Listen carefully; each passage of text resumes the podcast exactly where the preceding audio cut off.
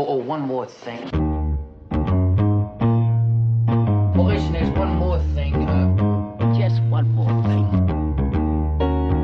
Yes, Just One More Thing, a podcast about Columbo. I'm John Morris. And I'm R J White. Uh, this time we're looking at Make Me a Perfect Murder, broadcast February twenty-fifth, nineteen seventy-eight, directed by James Frawley, written by Robert Blees, and starring Trish Van Devere, James McEachin, Lawrence Luckinbill, and Peter Falk as Columbo. And every episode of Just One More Thing, we're joined by special guests to help us discuss Columbo. This time around, it's writer for the A V Club, Noel Murray, and T V critic and college professor, Donna Bowman. But before we bring them on, R J, tell us a little bit about this episode.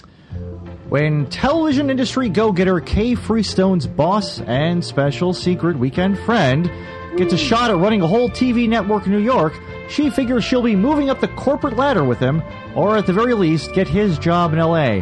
Oh no, instead she gets a brush off and a brand new car! When she shows her anger at this consolation prize, he suggests she do something like murder him, babe! Kay politely obliges, shooting the man dead while he's probably reading a script for Sheriff Lobo or something like that. Unfortunately for her, a wackily neck-braced Lieutenant Columbo is on the job for a case involving uncomfortable neck rubs, pilled-up variety show stars, surprised George C. Scott's, and excruciatingly repetitive instructions on the finer points of movie projection. That's this episode. Uh, welcome, folks, to the program. Um, now, I think uh, you, you guys actually uh, you, you chose this one. Why did you pick this episode? Well, I'll tell you. Um, this is Noel, by the way. Hello, everybody. Hello. Yeah, sorry, Noel Murray. That's all right. Um, you didn't sound back, like a Donna, but yes. uh, back about, gosh, I want to say it was uh, twenty years ago, uh, I had a brief period of time where I um, was, let's say, between employment. Yes. And uh, and during that time, A and E had their their mystery afternoons. And I mm. used to, I was trying to do, to do work as a freelance writer, but I would get distracted by these A and E blocks of mystery shows, and I, that's why I started to fall in love with Columbo, because it was on, you know, hour and a half or two hours, however long it was every day. And this particular episode really captured my fancy back then because of its style and because it's one of the rare Columbos where you can tell that uh, the lieutenant is not just faking his affection for the killer, that he genuinely, I think for the longest time, doesn't really even want to believe that she did it. Oh, and interesting. Okay. And I was kind of, I was kind of disappointed in her at the end when all the pieces fall together. Hmm. Okay. See, because I get like, like I think I, it's one of those ones where I think he, to me, like, it seems like he, it's one of those deals where he knows pretty soon that it's probably her. Um, but I think I, I agree with you. Yeah, like looking at it that way, he knows it's her, but he may be disappointed knowing the entire time that it is her. And having to, and being maybe being being disappointed that she was kind of very sloppy about it, because she was kind of sloppy in this one, I think. Well, sh- surely, Noel, you think that he knows it's her from the very entrance where he's lying on the couch and he has her come in and reenact the murder. Yeah, the first time they meet. That's a pretty well, good indication. Yes. Yeah. No, you're right. I mean, I mean, I, I don't think that he's. I mean, obviously, he's targeting her the entire time, but I, but I do think he is kind of. Uh, You know, he, he does have a, they have that wonderful scene together in her old house where they oh that about, weird abandoned house thing, yes, yeah, where they talk about both of them talk about growing up poor and and what it was like, and mm-hmm. and they kind of compare their worldviews. Where she talks about how you know growing up poor has made her hungrier and made her more cynical, and he talks about how there was so much love in his house, and you know, and and he has a different different view of the world. And so I think it, I think it's kind of that contrasting worldviews aspect of it that. You know, I think, he, I think he wants to believe the best about her, and he's let down by it. Well, I, so, uh, I want to believe the best about her, too, because I think she got a really uh, terrible shake in life, even though she made a lot of mistakes. Obviously, murdering someone is not a good thing. No. Um, she really gets she gets shafted by so many people in this episode. And so, I, I, you know, I was rooting for her, too, actually. See, I, I think she gets shafted by people in this episode, but I think also... To me, one of the weird, grim, dark jokes this episode is that the guy she kills was kind of right in that she was not good at that job. In the end, she was actually not very good to be running a T V network division. Because she, he, she definitely showed the one weakness he mentioned. Yes, which is strange. Like, oh, well, you know, you killed the guy, but he was actually kind of almost correct about you and kind of read you pretty well. Mm-hmm. Like, maybe she needed a few more years' experience before she was able to take that over. She's like, no, I want to know. I get in his office, everything. It's like, oh, well, no, you made two huge mistakes within the span of two days after you killed the guy and took his job over, pretty much.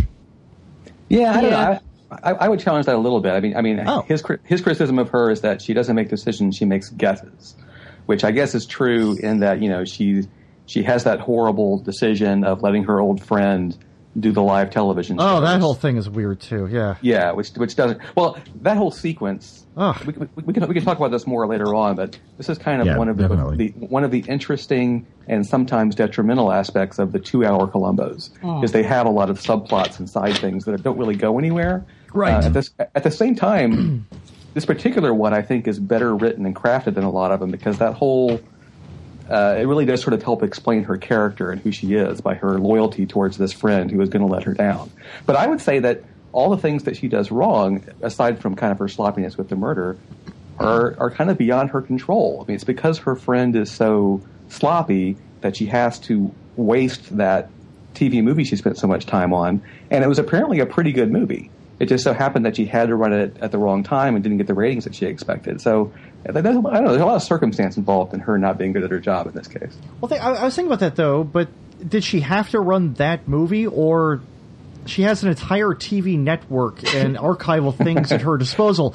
I yeah, think she, I she think chose so. that film yeah. because it was something she felt like, oh, I'll make my mark by running this movie that I've been yeah, shepherding I think, through. I think that is her weakness, is that she sees these opportunities and injects herself into them. That's the first time we see her, she's micromanaging the sound recording session. Oh, right? yes, yes, definitely, so yeah. That's that's her deal, is that she sort of um, is a, you know, she, she, she tries to run everything, and she doesn't delegate anything, and she doesn't, she only thinks about the things she knows something about.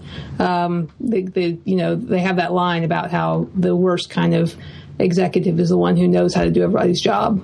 Oh, right. Yes. Yeah, yeah, yeah.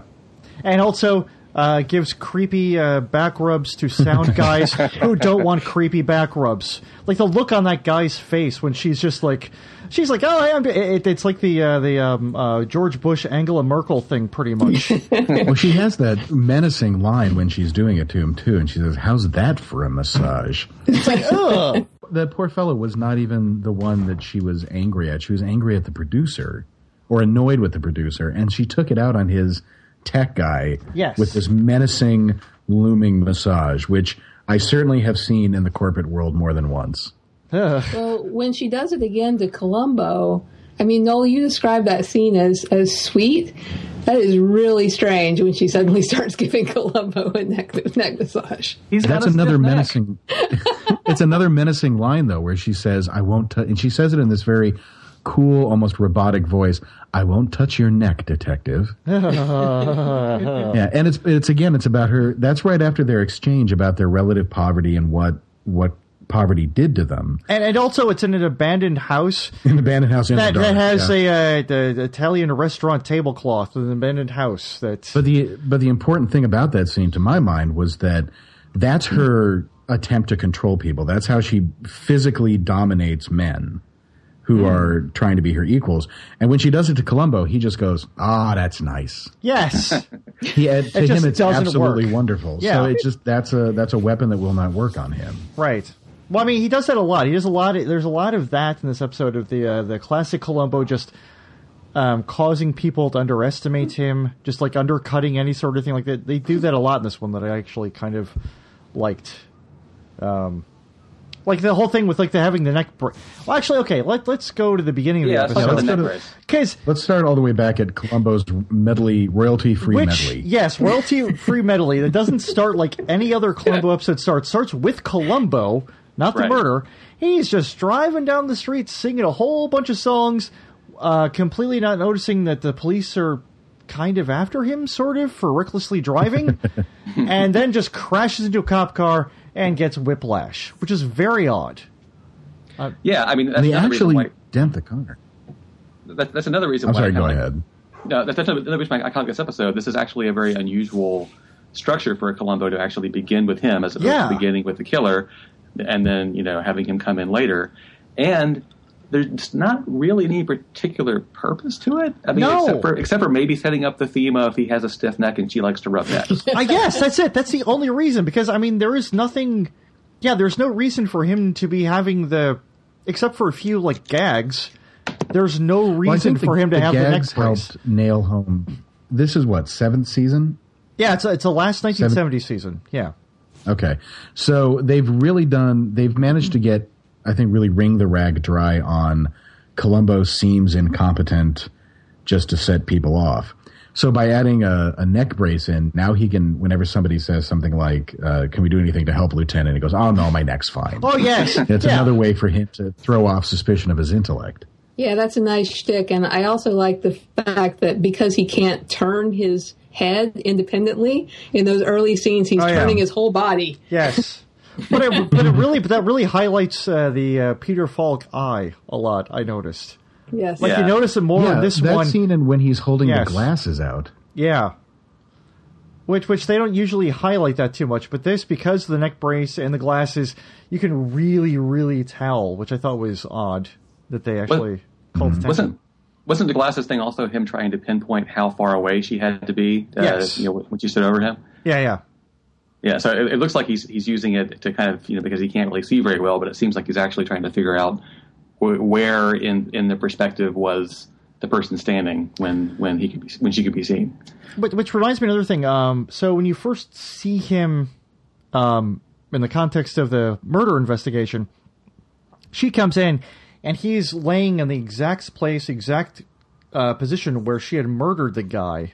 And I think uh, the ep- the ep- last episode we talked about on the podcast, um, Try and Catch Me, which I think was the one just before this, same kind of deal, where the person who committed the murder comes in and they're just opening up the vault. So the person who committed the murder is thinking like, oh, God, the person I killed, I'm going to see them come out. It's like, no, no, it's Columbo coming out. So it's putting Columbo in the position of the murdered person both times. Yeah, and the that's set- true. Yeah. Which I thought was kind of interesting. I think it's the same director. Too. It is. Actually, yeah. Um, oh, James Frawley. James he directed Frawley. like three of the four or five episodes in this final seventies season, mm-hmm. which they didn't usually clump them together too much like that. I think he also did the uh, first three of – no, the like three of the four nineties ones when it came back like twenty years later. So I'm not sure why this guy, oh, really? They thought, yeah, he did like uh, just those. But you know, the, that one you're talking about, Noel and I just watched that one too oh, recently. Okay. The Ruth Gordon one, right, yeah, yeah. Noel?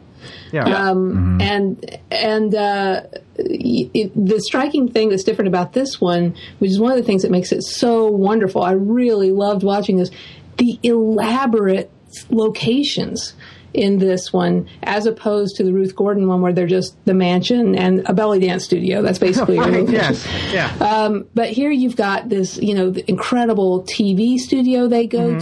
to, and they've got the then they go to the beach carnival thing. Oh, right, the, the carousel. Yes, yeah, yeah, yeah. It's amazing. You know, it's so big and expansive. Just gives the camera a chance to roam around. I, you know, I hadn't seen one that was had locations that elaborate in a long time. And also cinematically, uh, the music. This one I thought was actually really good too. There's that recurring theme they use for her, especially.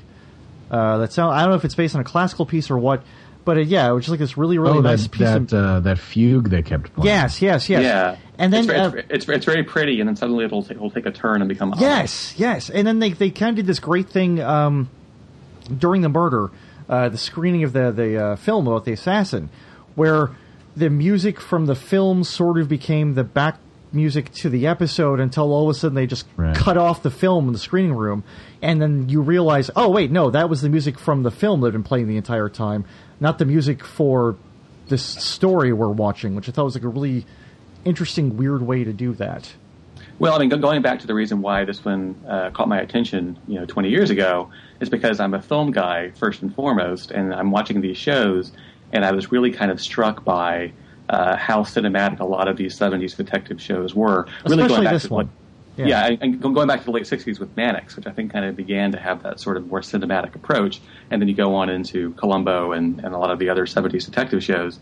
And then this one, you know, it's so expressionistic. You know, the the, the way they use the camera, the, the camera movement, the way they use the uh, the television monitors. Mm-hmm. That weird, oh, yeah. strange scene where Columbo just plays with the uh, the, the the audio. I track don't and, get that. That is so strange. That whole thing, and it goes on for so is, long. It's so padding. Weird. It's a very it's, it's a totally padding, padding thing. But it's so weird that they threw that in. Like the but it does that, yeah. it does pay off a little bit right at the end where she is trying to turn off the monitors, you know, at the at the carnival location, yeah. and and a lot the stuff that Columbo did before will overlay briefly over. You know, he won't get off the T V set, which I think is a really you know a, a really terrific use of those monitors and all those screens. Yeah, that, that was, was a terrifying sequence in its way, too. Yeah, no, it was very... With sh- the, yeah. Um, the fact that... the Sousa music playing, and then the, everything's visual. It looks like Videodrome, and Columbo's The New Flesh. Yes, there we go. And the fact that yeah, they, these union guys all go off to like a dinner break, and they leave the carousel running at full speed with the music. And apparently... Even though it's supposed to be abandoned, the camera actually moves with Columbo a couple times as she's watching it and trying to. Right. So a couple of guys, they thought, I will stick around, whatever. All right. We'll follow this weird little man. I don't know what he's yelling to the lady in the truck for, but all right. And if you if you spin that carousel down, it takes an hour to get it started up again. You guys oh, that's it. it. Yes. And she was concerned about the budget, so yeah. That'd be uh, wasting time, for sure. Yeah. Yeah, I like the way she just axed two pages out of the script. Tore them out. Yes. Right. Oh, my God. You won't miss him. Oh, okay. What about the story? Too bad. Yeah. Well, what, that what, what, brings up on, something, actually, that maybe this is at the end of the podcast, but to me the theme of this episode is executives don't know what they're doing, and they trample all over creative types. Oh. Because, you know, it's like, um, you know, she's trying to do everybody's job, and there's that line in there about you won't bother anybody in the screening room. It's just a writer watching an old movie. Oh, right? God, that's That's a great point. Yeah. Oh, yeah. So I think, you know, it's just it's just about how huh. nobody cares about the creatives. Right. No, that's a really, really good point. I, I didn't even think about that line like that, but yeah, probably. Ooh. Speaking of the uh, speaking of the of the I, uh, film booth, what do you call those? A projection booth. Projection yeah. booth. Yeah. Okay. Uh, I don't have the actor's name ahead in, in front of me or the character's name, but the the fellow who's actually running the uh, uh, James McEachin, uh, war hero, by the way. Ooh. Oh, he, he was like a medaled war hero from Korea. I, I salute yeah. him. Yeah, yeah. Uh, well, I was just, I love that uh, during his downtime, he was making a model ship. Yes! Uh, in the background, which flashed me forward to one of my favorite little character moments from The Wire, which was Lester Freeman used to make miniature furniture uh, yeah, during right. downtime at the at the police station. And I'm kind of wondering if there was any... If David Simon was a big Columbo fan, or probably. That makes me want to go back, watch it again, and see if I can find more Columbo-related Wire elements. Well, I mean, I, mean, I, I loved uh, that they gave the guy a hobby. That was so mm-hmm. cool. Yeah. Well, I mean, it's bored it, watching it, that it, crap. It has a point. I mean, obviously, the reason he does, the reason that he has the hobby is so that there's a reason for him to have the gloves, right? Um, which he then tosses aside. But the fact that it has to be him making a ship, I mean, that's the part that makes it, you know, kind of quirky and interesting. It could have been anything, and it was a ship. No, well, he no. has that great commentary too, where he says, "That's not art. You want to see art?" Yes, he shows you, yeah. but it's essentially craftsmanship. But but then also at uh, one point, one thing I didn't like about Columbo in this, um, he kind of screws the poor guy over. Because he messes up that uh, film changer one time. Yeah, yeah. exactly. And the so cool somebody's like, what's going on? What's going on up there? And Columbus goes like, sorry, oops, I messed up, and that's it. It's like, well, no, that's a bad, that's not a good thing. You made the guy look bad at his job, the one thing he does. Yeah, he should, he should have apologized for it. I'll, I'll, I'll give you that. But yeah. I did enjoy, I mean, I mean, one of my favorite kind of things throughout the entire run of Columbo is that when he's on these cases, he learns things. Yes. That yes. are completely unrelated to the yeah, yeah. Sometimes, sometimes they're kind of related, like the Q dots are related, but still, right. he learns about the business. So, you know, he learns about, uh, you know, uh, how to cook, or he learns, he learns all kinds of interesting things. But this I think was also the most he, transparent oh, use of a nephew ever. When he um, said, my nephew, he's getting an Oh, yes. Yeah, lied uh, to right, him yeah. about the nephew, just to take Clearly the gloves. So, yes. Yeah, yeah, yeah. But I think I think Columbo actually learned about Q dots already in the... Uh, Oh, the the one with um, yeah, uh, the subliminal messages, double oh, exposure. Right, yeah. Yes, yes. So I think they actually they had like a similar class in the whole process in that one also. So But in case you missed that one, seasons before, audience, you get to have twenty minutes of learning exactly how this works. And this one as well, yes. Well, speaking of that, I, R J, you said, I think, uh, uh, b- before that she's real sloppy with the murder. Oh, gosh, and she's almost undone. Details. I mean, I, I, yeah. To me, that whole thing she does with the recording and walk, that's such an awesome oh. sequence. That's one of the best murder it's sequences it's in the whole run of the show. And her, her setup, her practice for it, there's a great, uh, talking about the cinematic aspects, Uh, where you actually just have that long zoom in when she's getting ready for it to the mm-hmm. tape recorder on the table.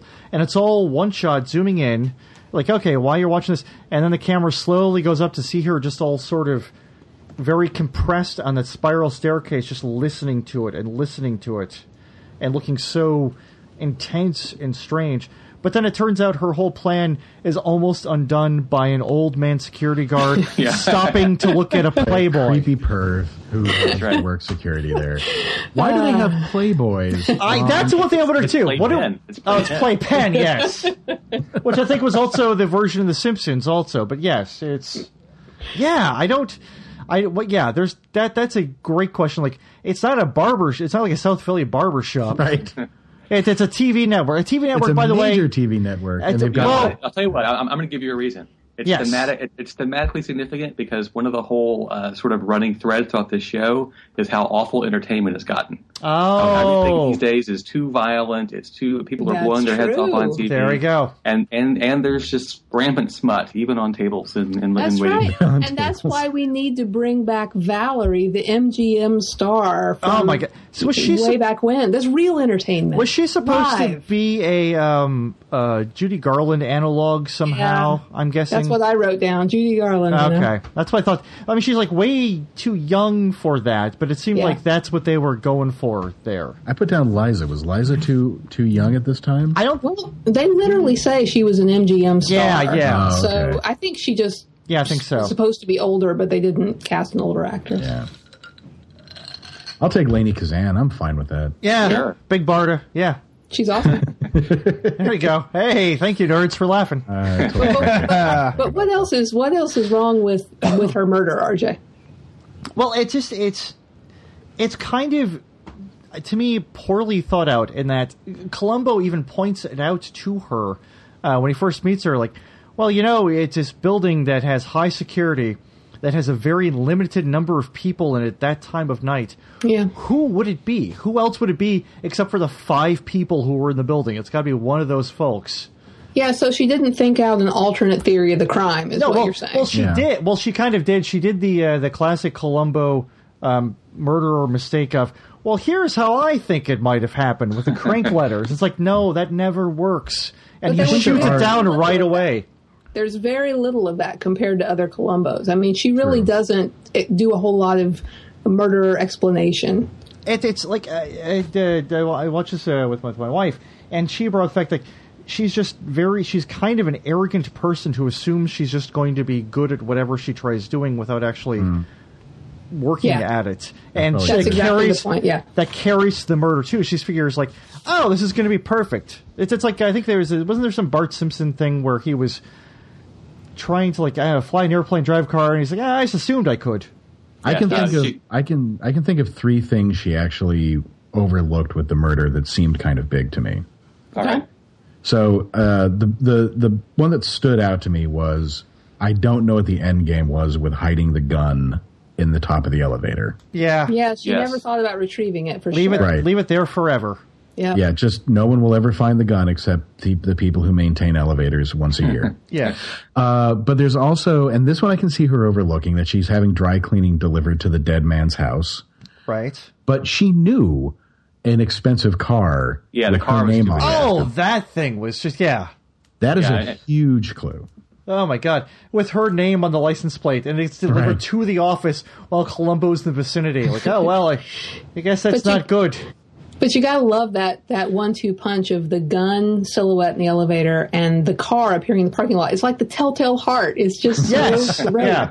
Well, actually, that, that was like kind of a weird chance for Columbo to take. And I thought that was a little weird and sloppy on his part also, where he just kind of assumed, oh, she's going to look up in the elevator. I never look up in an elevator. Right. I look forward. I look at the other people. I try not. But she, he, j- the whole thing was predicated on her looking up and seeing the shadow of this false gun. But it's like the psychology thing where the you know she can't help but look up because she knows it's up there. Oh, okay. Yeah. I guess okay. I'm also wondering because Columbo spent that entire ride talking to her but looking down. Like he did not. He never sort of intimated looking upward, which is what I thought you would do to make somebody else look up. Just kind of glance so, up once in a while. Yeah, uh-huh. I'm going to try this next time I'm in an elevator. I'm going to talk to folks, and I'm going to look at the floor the whole time. I'm just going to see if they look up ever. Well, I don't like the way this guy looks at the floor. I'm going to do the opposite of what yeah. he's doing. Oh, look at these lights. And then I'll put a gun up there, and we'll see what happens. Oh, oh and um, you mentioned the uh, delivery of the uh, dry cleaning. It was such a happy surprise to see, uh, what's his name, the guy who played Paul, on Paul Wilson yeah. from Cheers. And it's Gary Shandling's show and uh, Larry Sanders' show. He was like a young Paul just uh, delivering the dry cleaning, which I'm I not didn't speaking, notice that at all. Yeah, that's speaking him. Speaking of cameos, though, tell me tell me about the one I missed because I didn't I didn't know about the big famous one. What I, you didn't notice? I, I'm dubious I, I, about this one. I, I doubt this one too, actually. What you doubt it? No, yes, that's I him. That is George C. Scott because he was actually married to um, yeah, Trish Van Devere at the time. Yeah, and yeah, no, that's him. Because at first, I'm like, oh, it doesn't look like him, but when he talks. That's him. It's, it's where, where was he? What's he, he was. He's the technical the voice, director. But... Yeah, I, I, I mean, I, I turned to Donna after it was over because I had read online that you know that George C. Scott does a cameo appearance, and all I see I, that is actually I, I think IMDb has it as George C. Scott uncredited, and Wikipedia has it I think as well, but I don't think it's ever confirmed anywhere. And to me, looking at him, he didn't look to me. Uh, that, he doesn't look like him entirely because he's got the glasses, but once you hear the voice and you look at him again, it's like, oh, no, that that is, that's Mister George C. Scott. Yeah, uh, John, he's the technical director of the T V studio who's showing uh, Columbo about how to use a switcher. Oh, really? Or that yeah, that's him. Huh. Maybe not. Supposedly, Maybe yeah. not. I think it's him. I'm pretty I'm gonna, sure. I'm going to go check it out again because I, I, I watched that I watched that episode twice in a weekend and I didn't notice either time. Oh, God, I was looking for him as that character. So that's why I thought, like, oh, okay, well, there he is. Oh, okay. There's that dude. Or maybe not. I don't know. But Speaking of which, yeah. we do have uh, Bruce Kirby. Uh, Bruno yes, that's yes. weird. That message. That that's it's very strange. The Columbo-verse suffered a real retcon. At oh, it moment. did. It was insane. That makes no uh, sense. Yeah, Bruce Kirby, of course, has previously been Columbo's sergeant. Yeah, Sergeant Kramer. Yeah, yeah. Sergeant Kramer in so many episodes. And now he's just a guy who owns a uh, a T V repair shop, even though there's a sergeant in this episode. Right. That they clearly could have used him for. Yeah. It's, it's his second act, T V See, repair. The the arc that every cop hopes for. Yeah, but the thing is, like, I, I that's why I, I like to think that maybe it is still Sergeant Kramer. He left the force. And they're like, oh, good, I'm finally with that idiot Columbo that I hate. Because every single time he's on Columbo, he has nothing but contempt for him. And uh, I think I think uh, Columbo finds out, what's Kramer doing these days? Oh, well, my T V's busted. I'll take it to a shop. That'll be nice. I'll get to see him again. And he shows up, and Kramer's like, oh, Jesus Christ. Because that entire scene, he plays it the exact same way, just being very annoyed at him and the dog and everything else. Yeah. But, you know, that's the one um, moment where Columbo gets this huge break. He doesn't, you know, he just happens to see the exact moment yes. that the guy was talking about. That's a very weird, lucky thing. Yeah. Yeah, yeah. It's not, it's not too uncommon for Columbo for him to find a kind of stumble across something like that to pull it together.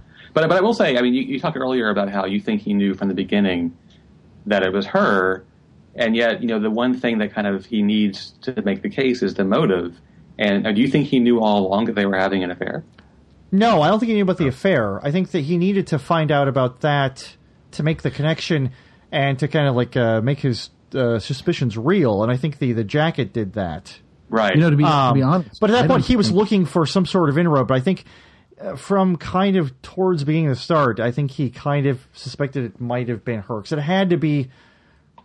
Yeah, one of the handful of people who were in that building that night, and everybody else checked out. So, you know, that jacket is so not her style. Yeah, right, that's interesting, right? All she all she wears the yeah. whole episode is wrap dresses. She wears wrap dresses and wrap skirts. She's yeah. constantly wrapping things around her. That's right. And here is there's a boxy double-breasted blazer. That it, it looks like something Ted Knight would wear. Yes, it does. That's, that's, that's the person she wants to be. That's the person she imagines herself. She, wants, right? she wants to be there we go. Ted Knight's character from Caddyshack. Yes. I like that, Noel. I really do. I think that's her executive out, outfit. Yeah. That's yeah. right. That could be it. Yes. Probably I is. think Columbo didn't didn't actually nail her right at the beginning of the episode. Really? I, I think he hmm. suspected her, but he has that line about, I don't think people murder over jobs. Yeah. And he had no clue up to that point that they had a, a relationship. I think he suspected her strongly, but he needed the confirmation that they had a relationship. That's why when he confronts her later that night after seeing the, the dry cleaning, he's smug in a way I've never seen Columbo be smug. Oh. You know, he's real. He really dangles. He's a little mean about it. That's rare to see Columbo like that. Mm-hmm. I think that's because he's he just had it in his head, like, she's got to be the murderer. I just can't figure out why. He sees the dress or sees the jacket and goes, that's it. And then well, I think I, I completely agree. But I, I think he knows from the beginning that he's going to find out she had an affair with him. He just needs the evidence because mm. the, one of the first things she tells him is how attractive he is. And it's very clear that this is how she has gotten where she is, not just by flirting and being being sexy, but that's a part of it, that that's her, one weapon in her arsenal that she always pulls out. And he, she shows that from the very beginning. And, and yeah, also she's heavily armed. And, and so, uh, uh, John, that would also yeah. fit into uh, what's a long-held Columbo theory of yours? Man, R J, the sexy dad theory. Yeah, there R J, you go. R J's yeah. quite a sexy dad. Yeah, R J is. But no, no, Columbo is, you're saying. No, no. Columbo yeah. wasn't really using his sexy dad qualities. Yeah, though. sure. She not was, even when he was shirtless in his boxer shorts with a cigar. Yeah, with a with a, with a giant with a giant Russian yanking. Which that guy, that guy, I looked I looked that guy up. He's a guy named um, H B Haggerty. Uh, he played for the Lions, the Packers. He was a wrestler. The H B stood for hard boiled. So his name is Hard Boiled Haggerty, uh, which I love. I like, uh, I like a two minute Haggerty myself. Hey, did it, did it, did it, did it. Um, but no, she yeah, she really does. She uses so much of her personality as a weapon. I found her. She's a fascinating character to watch because mm-hmm. yeah. it's not just about sexuality and about attraction, but she uses. I mean, she uses physical domination in a way that. That's somewhat masculine, but also I don't think men would have as much success with. I think certainly a man walking around giving neck massages to his underlings would might actually suffer more than succeed. Um, and then she may not know, she may not be executive material, you know, because of whatever flaws she has, but. She, you know, she made a bad decision to start with with Valerie, but she gets her back on the on task. It's clear that she's actually good at managing, putting out fires, right? She's good mm-hmm. at yeah. putting out fires. That's her, that's, you know, and she says that at one point that that's her job. Right. Um, she aspires yeah. to get past that, but she can't. I think that's that was the mistake of putting the professional on, is that she didn't think of it as the company's investment or a big plan about it or the what they could have done if they had the time to run in. She just thought, this will put out a fire. Oh, yeah, yeah. And that's why it, it was sort of wasted. Speaking of Valerie, this is one of the things I love about the, the later season episodes is that the characters have, the incidental characters have great backstory and there's a lot to imply about it. What is the story with, with Valerie? What's her connection to Kay? Are I they just friends? They grow up together? I don't know, because I I, I get the impression she's, um, did, yeah, did the N G M stuff, but then maybe she has some sort of the Broadway stage background too. Like, I don't know. It, it's mm. very odd. Yeah. Well, we we don't really know what uh, Kay's background is, do we? We, we, just, I mean, did, oh, just poor as heck, yeah. Yeah, poor as heck, growing up in Los Angeles, and that's pretty much it. And then getting into the T V industry somehow. Yeah, so I mean, it's probably, I mean, it could be that it could be that she came up through, you know, uh, studio system, studio system, and and worked as an assistant somewhere along the line and became friends. I don't know. I mean, it's it's, it's curious. I'd be I'd be curious to know, to, to know what, what what the actresses thought. You know, their, their connection was. Let's find him on Twitter. We've done it. Okay. Before. Hey, Lainie Kazan, L Kazan three fifty-six.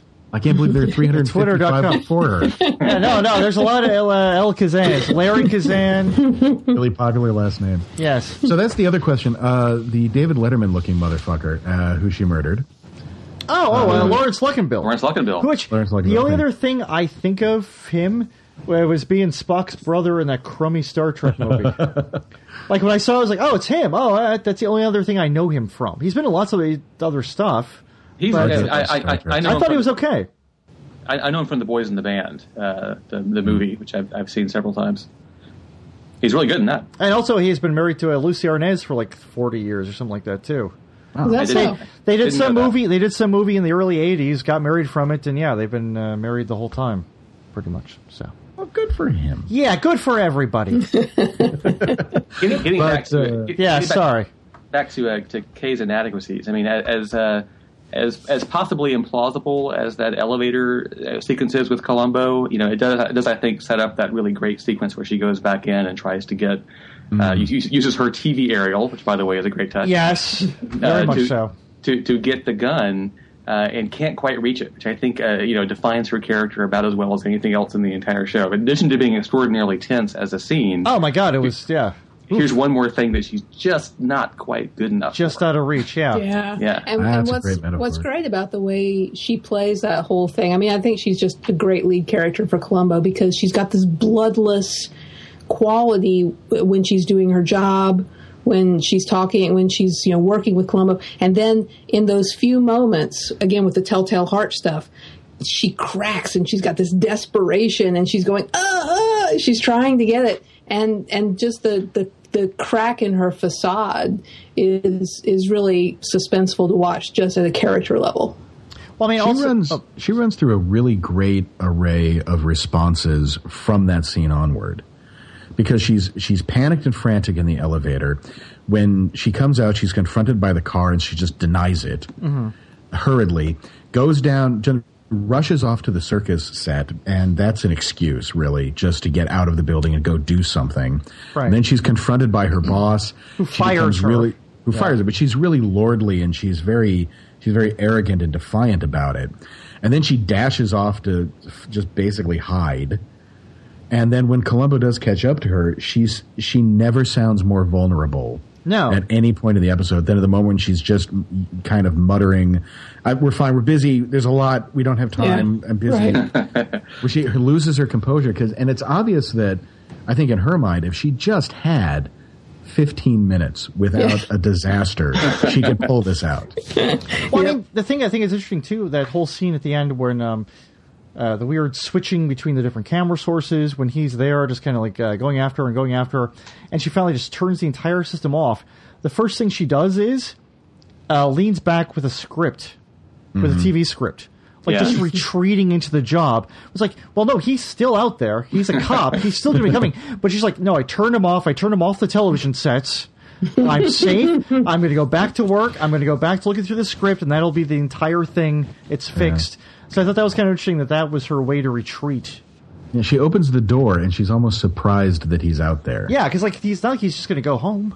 Right. Well, I mean, yeah. that's, that's, always, that's always one of the great moments in every Columbo when the killer realizes that they can no longer use whatever power they have as a suspect who's not under arrest. You know, they, they, they always have that moment where they, they think they can just tell Columbo to go away because he doesn't, you know, he doesn't have them. He's, he's not nailed them yet. So so they're very busy people, you know, just tell them to leave. And and they, they can do that for about an hour, hour yes. fifteen minutes. yeah. And then there's that moment where he has to say, I'm sorry, ma'am, I, I can't do I can't do that. You know, there are people yeah. out here ready to take you away. um, one thing I liked about that too, like uh, the the very end of the episode where they're leaving and she was like, are you willing to take me in? Yeah, sure. Um, and they're about to leave. And he's like, oh, should I turn this off? You know, the uh, T V equipment's like, what's the matter? He's like, well, the power shortage. Which, like, okay, right. there's your night, there, there's your reference to late nineteen seventies stuff there. That's nice. I thought that was a nice little get weird last joke. I think it's the last line of the episode, which is strange. Yeah, yeah. You know, I was taking it as a as Colum- that proof of Columbo's mind working on multiple levels at once. But you're right; it probably was just a contemporary nod. Yeah, which yeah. you don't always have those in the series, which I thought no. was yeah. Yeah, I think I think that combined with the uh, the, the the the tel the, the television standards declining, uh, and oh, the, uh, yeah. and the weird reference to Francis Ford Coppola. You know, that's mm-hmm. all very. Oh, that's right, the Coppola. I forgot the Coppola reference. Yes. When they're talking about standards declining, and they're showing The Professional as an example of this, and it is a movie where there's a man holding a Scorpion nine millimeter uh, automatic weapon to his face. Yes, which is uh, underlined rather large. But um, this was also when N B C was no longer interested in investing the money in Columbo. Mm-hmm. And they were basically shutting down the N B C Sunday night movie. I think actually they had already shut it down, and Columbo was just a five times a year thing. So I'm I'm wondering if uh, C N C, is that the name of the, the station? Yeah, at? Which I still cannot figure out what those letters were supposed to stand for. For they said network. It once. No, they didn't. They never said. What Are you the sure? Actual, I swear they said it. They once. never said what it stood for. They said C N C but, uh, lots of times, but they never said what it stood for, and I can't it's a, figure it's out. It's the Music it. Factory, R J. It's, oh, it's, sorry. That's it stands it. for uh, computer numerical control, as as Noel and I know. Oh, sure. What? Thank you for clearing that up. Okay. Sure. Yeah, that's a long story. Uh, but um, uh, I was wondering if this how, how directly a satire or directly a, a pointed political sentiment was this about the state of N B C? Oh. Well, I mean, yeah, the, uh, huh. The, the choice of having it be violence is weird, because there was kind of a big outcry about three or four years earlier about the level of violence in shows like Starsky and Hutch and Loretta. But by nineteen seventy-seven, that's when this has been aired, right? Yes. Um, seventy-eight. I mean, by this time, really the question was more about you know, the jiggle shows. It was more about right. kind of the rise of smut and, and Charlie's Angels and shows like that. It was much less violence and more kind of escapism. So and the weird, yeah, like the, the weird Fred Silverman junk he was in over on A B C and all that jazz. Yeah, yeah, yeah. So that would have been a better... If they're going to satirize or, or, or make a commentary on the state of network television, it might have been, you know, better to have, you know, the Valerie show have a lot of scantily clad dancers or something like that. Well, well, maybe maybe the uh, the, the uh, Columbo just in his boxer shorts was an answer to that. the the whole sex appeal going for the uh, sexy dad demographic. There's yeah. nothing that says, by the way, nineteen seventy-seven, nineteen seventy-eight entertainment to me like a U S O number. Oh, yeah, what is yes. that is? Which is the only thing they were practicing on the Valerie show. Like, I, I'm not entirely sure, like, uh, what state um, variety shows were on television. Oh, it they, seems like they were kind of almost on their way out. It seems like a more early mid seventies thing yeah. than late seventies. I think I can. But then also, yeah, to do like some sort of U S O bit on them. That seems a little. Uh, no, that's dated. actually that's actually fairly common. The, the, the oh, variety really? show with the uh, the salute to old fashioned vaudeville, or salute to old oh, entertainment. Yeah. That's, oh, that was a, that was a staple of those shows. um, oh, one, one thing. Uh, speaking of the the show and the production of the show within the show, uh, the oddness of the uh, scene where she brings Valerie back, and it comes in, and uh, it's such a weird, smarmy, show busy scene. Uh, where Lainie Kazan comes out like, "Here I am, I'm ready to work, boss, and my lighting is great. Anything else you want me to do? Oh, try walking on the way." It, it just, uh, just, it's just weird and creepy and yeah. very show busy. It did have in like a black and white film kind of. Uh, it was very strange to me. I, I it was, I did, was not a fan of that. But plus, you had Ron Rifkin, who's always creepy. I know, Sloan. Oh my God, he's gonna have some sort of evil plot to destroy something. The doppelganger Joel Silver. No, Joel Gray, sorry. Joel Gray, yeah. Joel Gray. I had Joel Silver in my head from something else. But yeah, that was, yeah. So that was a strange scene. Um, look at my notes, something else. Um, well, we've got a, there's a great line that I loved that was early on where uh, Kay is standing at her big new desk. Yes. And Columbo has that line about you could run the world from a desk like that, and she says the, the world doesn't matter, only the West Coast. That was pretty good, yes. I, I, can't, I, I, I can't figure out what that yeah. desk does. There's only yeah. this one T V in the room. Right, there's one T V. What is but it controlling? There's like a, I think it, I think there was a tape recorder in there, a couple of, uh, or as Columbo puts it, television tape decks. Yes. But I think that was it, and a phone built in, but it was a really weird, elaborate desk to not have much else going on in that place. Yeah, you expect it to be, uh, you had a switch, and some model of a city would come up to where missiles were going to be uh, hitting them or something like that. Well, my favorite my favorite line was, uh, ah, it's better than a gallstone. You ever yes. had a gallstone? Yes. Oh, God, that was great. It was that, yeah, it's that whole undermining, like, oh, don't mind me. I'm very non-threatening. I'm I'm a little man with a neck brace and I said gallstones. Yeah, that's so right. Don't and worry, I'm not going after you. Ac- acupuncture needles in noses. Yeah, I, I thought it was odd that also that uh, Columbo apparently has a chiropractor he goes to. Which and I thought was, yeah, he's talked in the past about Missus Columbo having one. Oh, okay. Well, actually, so uh, there was that there was that whole no. There, like speaking of the padding, uh, the the, the uh, sergeant who is in this one, I can't remember, Sergeant Burke. Uh, mm-hmm. That guy, I think he was a sergeant in um, uh, Catch Me If You Can, or Try and Catch Me. Um, there's a kind of, to me it seemed a bit long, where Columbo's talking about the acupuncturist on the nose and everything. But I mean, the fact that they're just talking in a hallway, but there are yep. multiple setups. There are close-ups, there are cutaways. So they had to like spend they, a lot of time shooting just these two guys talking about this, and Sergeant Burke being very confused at him. It was just, I'm not sure why they spent so much on just that weird exchange. That was a very gotta, peculiar gotta, one. Gotta fill two hours.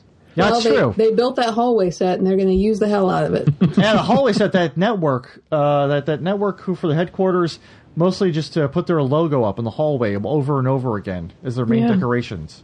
There wasn't much evidence that they had other shows. On Seinfeld, even, they go to N B C, you see like the photos of... Uh, Cheers and the other Quantum Leap and the other shows. This one, I know they couldn't do that because then they have to make up a whole bunch of fake shows. It would cost money to do it, but it was still strange. There's no evidence of any other television being made at this place. They have got all their eggs in that professional basket. That's right. That's the only thing they're doing. Uh, it was a pilot. A it's pilot. The earliest thematic cable T V channel. It's just musical numbers and murder shows. That was a problem. It was a pilot for a big series, uh, but the guy kills himself at the end of it, so that uh, kind of kills you on the series. Yeah. The rest of the series is going to be a flashback before the pilot episode when he killed himself want, in a hotel room. I kind of want to see The Professional.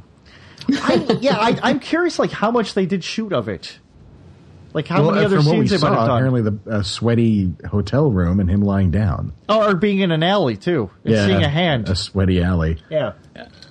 I mean, I guess uh, sort of similar to having that, you know, huge carousel beachfront set, which they used for just five, ten minutes of the show. I mean, yes, they, why? They also, also did all of the shooting in the hotel room for that uh, professional sequence. And, and I guess there's, there's an alley, too, I guess, in that movie as well. I mean, I, I think I think uh, just uh, amongst the four of us here, we can probably diagnose what's really wrong with that television network. But they do put out a good spread. They do the sandwiches. They do the sandwiches. Well, actually, there's some like weird kind of like um, overdubbing work in that scene where the executives. There's one guy. It sounds so much like that was recorded in a recording booth months later, mm. because it's so loud. The one guy just complaining about only eating sandwiches as a television executive. He goes on and on about it.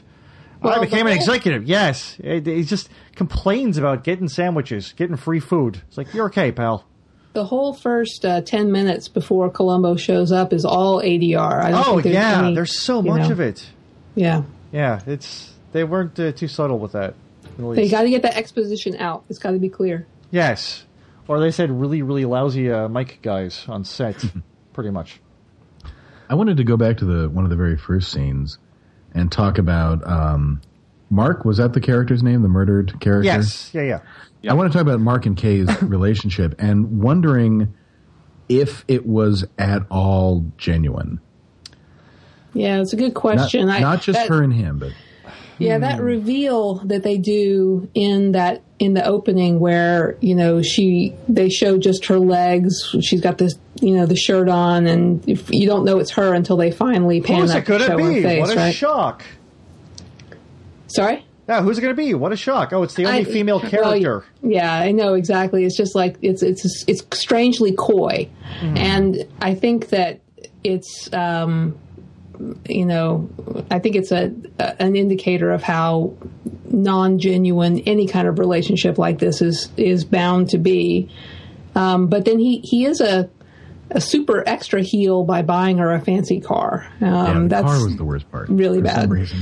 Yeah, I, I, I, read, I, I read somebody online who pointed out that uh, you know this was like a like a Sunday a Sunday morning that they were lounging around in bed. Yeah, and he and he he, he, he must have gotten the news about his new job on Friday. Oh, oh right. They, yeah. they spent the entire weekend together before he finally told her told her the news. Oh, right. um, but then also like that yeah that whole scene too. Um, I have no idea why he smashes the Bloody Mary glass, the car keys in it, as opposed to just taking the keys out of the glass. He's except over dramatic. Except to just leave a shard of glass for Columbo to find an hour later in the episode in his apartment. That's the only also, like, possible reason I can think that, that he did that. How often do you think he asks her to murder him? Because he just he went to that like it's that. It's so casual. Here I got a gun. Make me a perfect murder, babe. It's just, yeah. Oh, I hope he asks. I hope that's his term for everything. It's like, you want uh, you want a casserole tonight? Yeah, make me a perfect casserole, babe. I hope that's everything. But like literally, they had just started arguing. They had been arguing for maybe thirty seconds, and he and immediately he goes to, to kill well, me. Fucking kill me. Yes. I can only, that's really elevating the the risk. I can only hope that as he is lying there on the couch in his office, the uh, glasses on his head, the script on his chest, and he sees her pull the gun out and level at him, uh, that his last thoughts were, oh, oh, I shouldn't have said that yesterday. I should have asked for something better. I, I, I should I should have made a different wish. Well, y'all, y'all were, you know, talking about what her backstory is, and the fact that she is his executive assistant, they say at one point, right? What seems it's, weird with her job, it doesn't fit, because she does a lot it, yeah. more production, hands-on I, stuff. But I think, it, the, I think the terminology indicates, thing. Maybe so, but it, to me it almost indicated that she actually started out in the secretarial pool Um, at this network and uh, has okay. kind of worked her way up to where she is allowed to do these projects, but that essentially he still sees her as a glorified secretary. Yeah. Oh, maybe. So it doesn't maybe. Take her seriously, and yeah, it could be. Yeah. But I know I, I think actually that, you know, uh, the term executive assistant, meaning secretary, is not in use in nineteen seventy-eight. I think he actually, I think she literally is like an assistant executive. Oh, okay. Ah. What we think of as executive assistant. It's a uh, yellow, green, green, yellow problem. Yeah, exactly. I just saw that I, what always sticks out in, in my memory when I watch the episodes repeatedly is her her rejiggering her expectations after he tells her that he's gotten the, the East Coast. Because mm-hmm. she starts off with, we did it, we did it, mm-hmm. we did it. Mm-hmm. And he says, you're going to stay here. And she... she's blunted for a second before she goes, I'm getting your job. Yes. Mm-hmm. Yeah, yeah. Like, she's working out angles that she is absolutely insisting that he uh, becomes subservient to, and he just wants to give her a car and get out of the house. Yeah. Yeah. yeah. And, and, and, and his line there is great, too. Can't give you the West Coast, babe. Yes. Oh, it's so yes. gross. The yeah. babe. The babe kills it. Uh, I do want him dead. I did want him dead. Yeah. Uh, but also, uh, that same... you know, kind of lack of forethought that you guys were talking about, when she kind of assumes that she can just uh, finagle this interim taking over his his job into something yeah. permanent, you know, I mean, she doesn't, there's no indication that anybody else has that in mind but her, but she's just hoping nobody brings it up and she can stay in the office or something, you know? Right, which seems like that's a, I don't know if that's the arrogance or that's naivete or what, because they're going to notice, and that even like the guy who runs the network was thinking like, that's a little morbid. It's mm-hmm. been so yeah. soon. Like that's one of the very specific things he calls her on in the limo when yeah. he's firing her. Bad, bad taste, he calls it. Yes, mm-hmm. yes, bad taste. Um, along with him getting oddly angry. Uh, the first time you see that at all, that character in the episode, at her assuming that she didn't, that he didn't like the professionals. Like, don't ever assume what I like. Like, whoa! Which I thought that was an interesting, like, out of nowhere. That but out of that's nowhere. That's a pet peeve apparently. And they went off to the it, party with Carl. I wish at that point he brought a gun out. And like, yeah, you think I didn't like the professional? Here, kill me. Yes. Every guy in the station just brings out a gun every time and asks people to kill them. Uh, there's a weird thing. Uh, we haven't talked about this. This is just a weird note I made. I have this uh, C N C being the fake network and all. Uh, I'm thinking maybe uh, Ward Fowler's show, Inspector Lucerne, that was probably a C N C sh- epi- series for them. Very popular hit years before. I bet all the cooking shows were too. I bet like that's right, all the cooking shows. And there you go with uh, the, the murderers. Art history show. That's right, that was also on there. Actually, Columbo has been systematically decimating this, this network. network. Yes, ridding them of all popular stars. Yeah.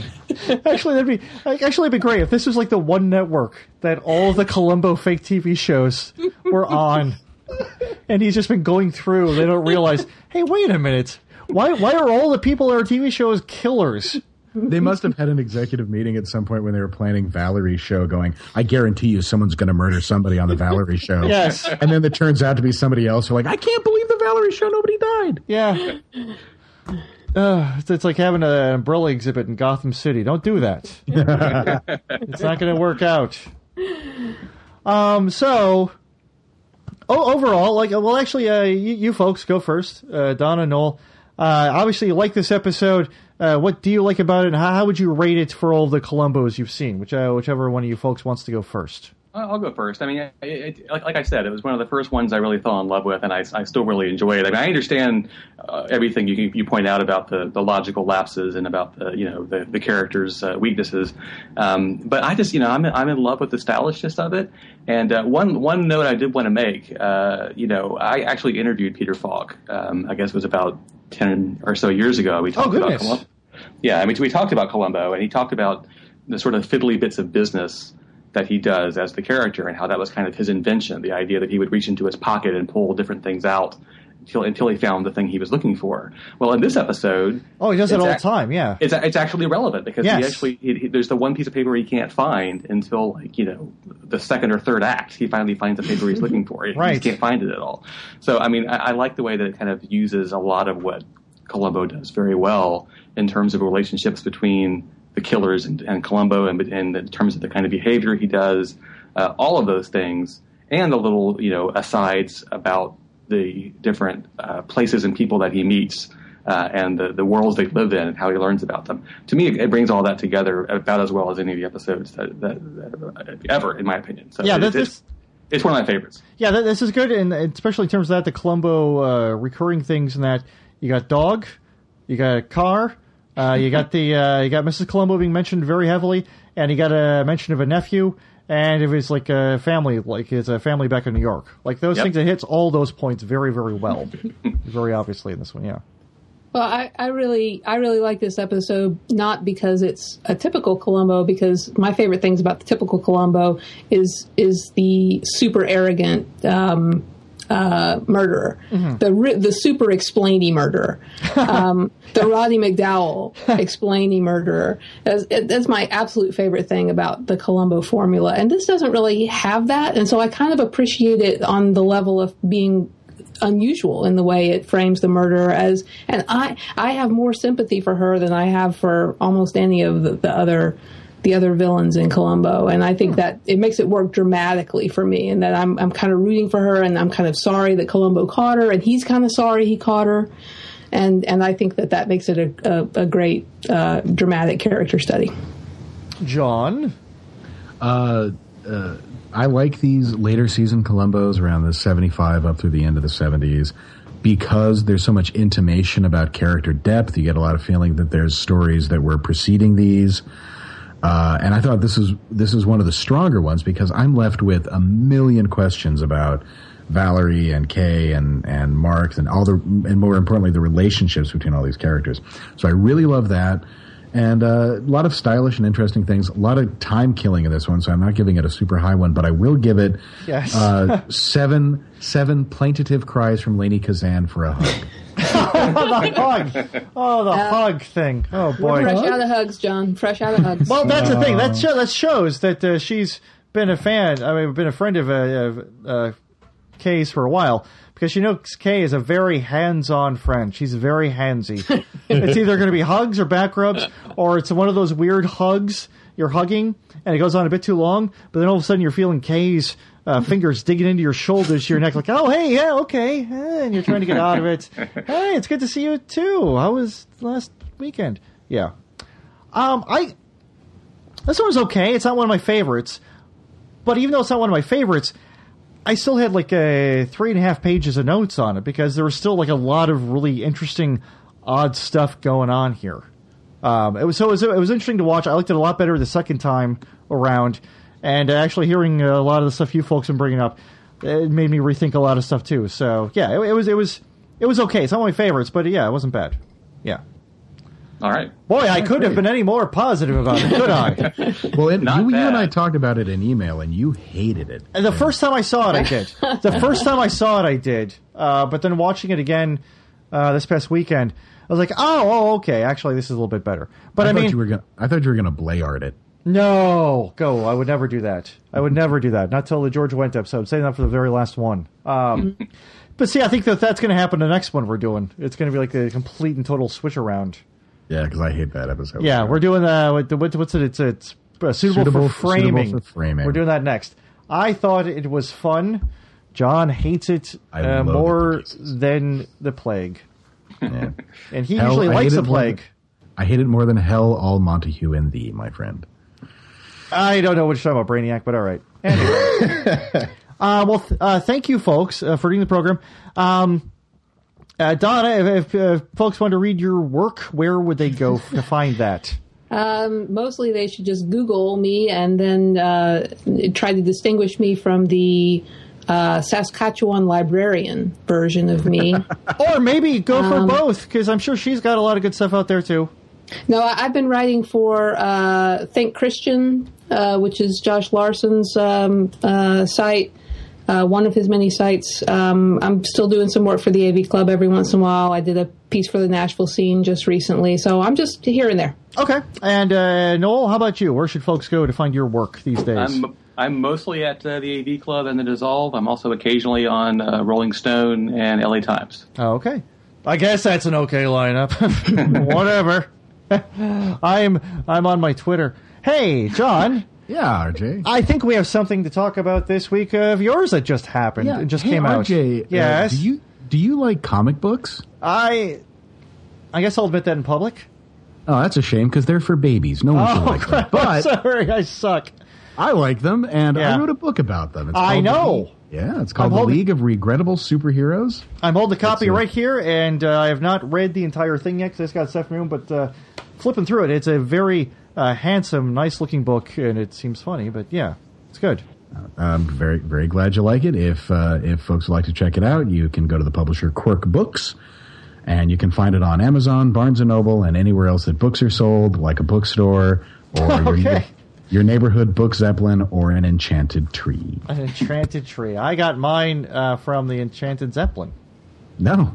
I didn't know the I didn't know the Enchanted Zeppelin carried books. I thought uh, they, on the East Coast, on the East Coast, they actually merged. Fair enough. Yeah, it's it's angry. I don't know what that means. Uh, but yeah, no, it's a good book. People should pick this thing up. It, it's funny. It looks great. It's hardcover. She can use it to uh, kill insects, so that's good. All those things are good in a book. I Primarily, suppose. Why I wrote it. Yes, to kill insects and trees. Anyway, uh, well, that's a program. Uh, for this time around. Uh, if you want to listen to other episodes of this show, uh, just remember the phrase J O M T Podcast. You can go to J O M T podcast dot com, J O M T podcast dot tumblr dot com, or J O M T podcast dot twitter dot com. Follow us, read us there, listen to the show. Uh, we're also in the podcast section of iTunes. Um, but yeah, we're all over the internet, and that's pretty much it. Uh, we'll be talking to you next time. I'm R J White. I'm John Morris. And thank you.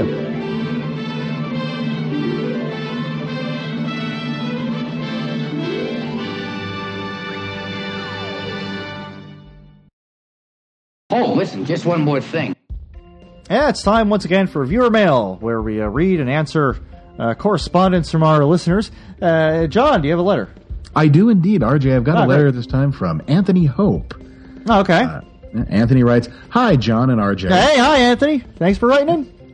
Uh, I love the J O M T podcast. Thank you. That's not, thank you. It's nice to hear that from folks. I mean, we we get we get the people say like it, but it's nice to like, actually hear it from someone. Yes. Sorry. Okay. Good. Sorry. No problem. No problem. Uh, uh, he goes on to say, uh, "I've commented on the blog as user." Oh yeah, yeah, yeah, yeah. No, no, yeah, no. I've seen this guy. Yeah, no. He usually, usually has pretty good stuff on there. Uh, like really, really good commentary about things. Yeah, yeah, uh, yeah. He goes on to say that uh, he's even made animated GIFs of uh, Jack. Cassidy. Oh, I remember. Yeah, I saw those. Yes. Yeah, no, those are hilarious. I think I think uh, we maybe posted them to the Twitter or something. Wait, no, no. We posted them on the site. Maybe I mentioned them on the Twitter, but I remember. Yeah, it was a while back. Yeah, I remember that. Yeah, yeah. Sorry, right. go, sorry, go ahead. Sorry, sorry. No, no problem. problem. Uh, so he goes on to say, uh, so I can't believe I'm going to be that guy. Okay, sure, whatever, yeah, yeah. Uh, but, but R J, would you consider waiting a second before interrupting your co-host? Like who? Like, oh, yeah? Oh, uh, well, if I wait a second, it's not really interrupting. It's just kind of like, you know, just, you know, just letting them go. Like, oh, I'm sorry, go ahead, please, sorry, yeah, sorry. Yeah. Or your guest. Right, right, uh, yeah. Uh, it's the kind of thing where they'll start saying something like, I thought the villain's hat looked really weird in that scene because... Oh, hat! Wait, wait. I would, which one was he talking about? Was that? Um, I think that's just a, a was rough that, oh, estimate. Well, no, wait. Did Donald Pleasance have a hat in? Um, we haven't done the Donald Pleasance one yet. Oh, but I've seen it though. Well, sure. I can't. I can't remember if he had a hat in that episode. I don't know. Because I, I know the ne- no, the brother, no, the nephew. I'm thinking of the nephew from um, the other thing. No, no. But I, uh, does his brother have a hat what? when he came in? No, I, I, I actually, remember. I don't remember. No, he had the car. No, he has the car because I know that that becomes a. Th- sorry, sorry. Uh, any anyway, Anthony goes on to say, uh, and you'll jump in and say, "Oh yeah, that's right. I couldn't understand it." Oh, I do that say sometimes. Yeah, yeah, I do say that sometimes. Especially the I, I couldn't understand part. I say that a lot because sometimes I don't really know exactly, or I don't know like the person's talking about the scene. I don't know like, oh well, wait, I couldn't get if that was that thing, or I thought it was this other thing. Yeah, so I'm sorry. Go ahead. And and uh, no problem. Uh, so he says, and they'll get cut off. Yeah. Okay. And, and sometimes they just up end up abandoning uh, the thought. Uh, altogether. Oh, really? Because I never really get that. Because usually it's a thing where you're just kind of like a. Oh. Oh, okay. Yeah. All right. That's all right. So that's hmm. your mail. I'm going to go now, John. Okay, that's cool. That's fine.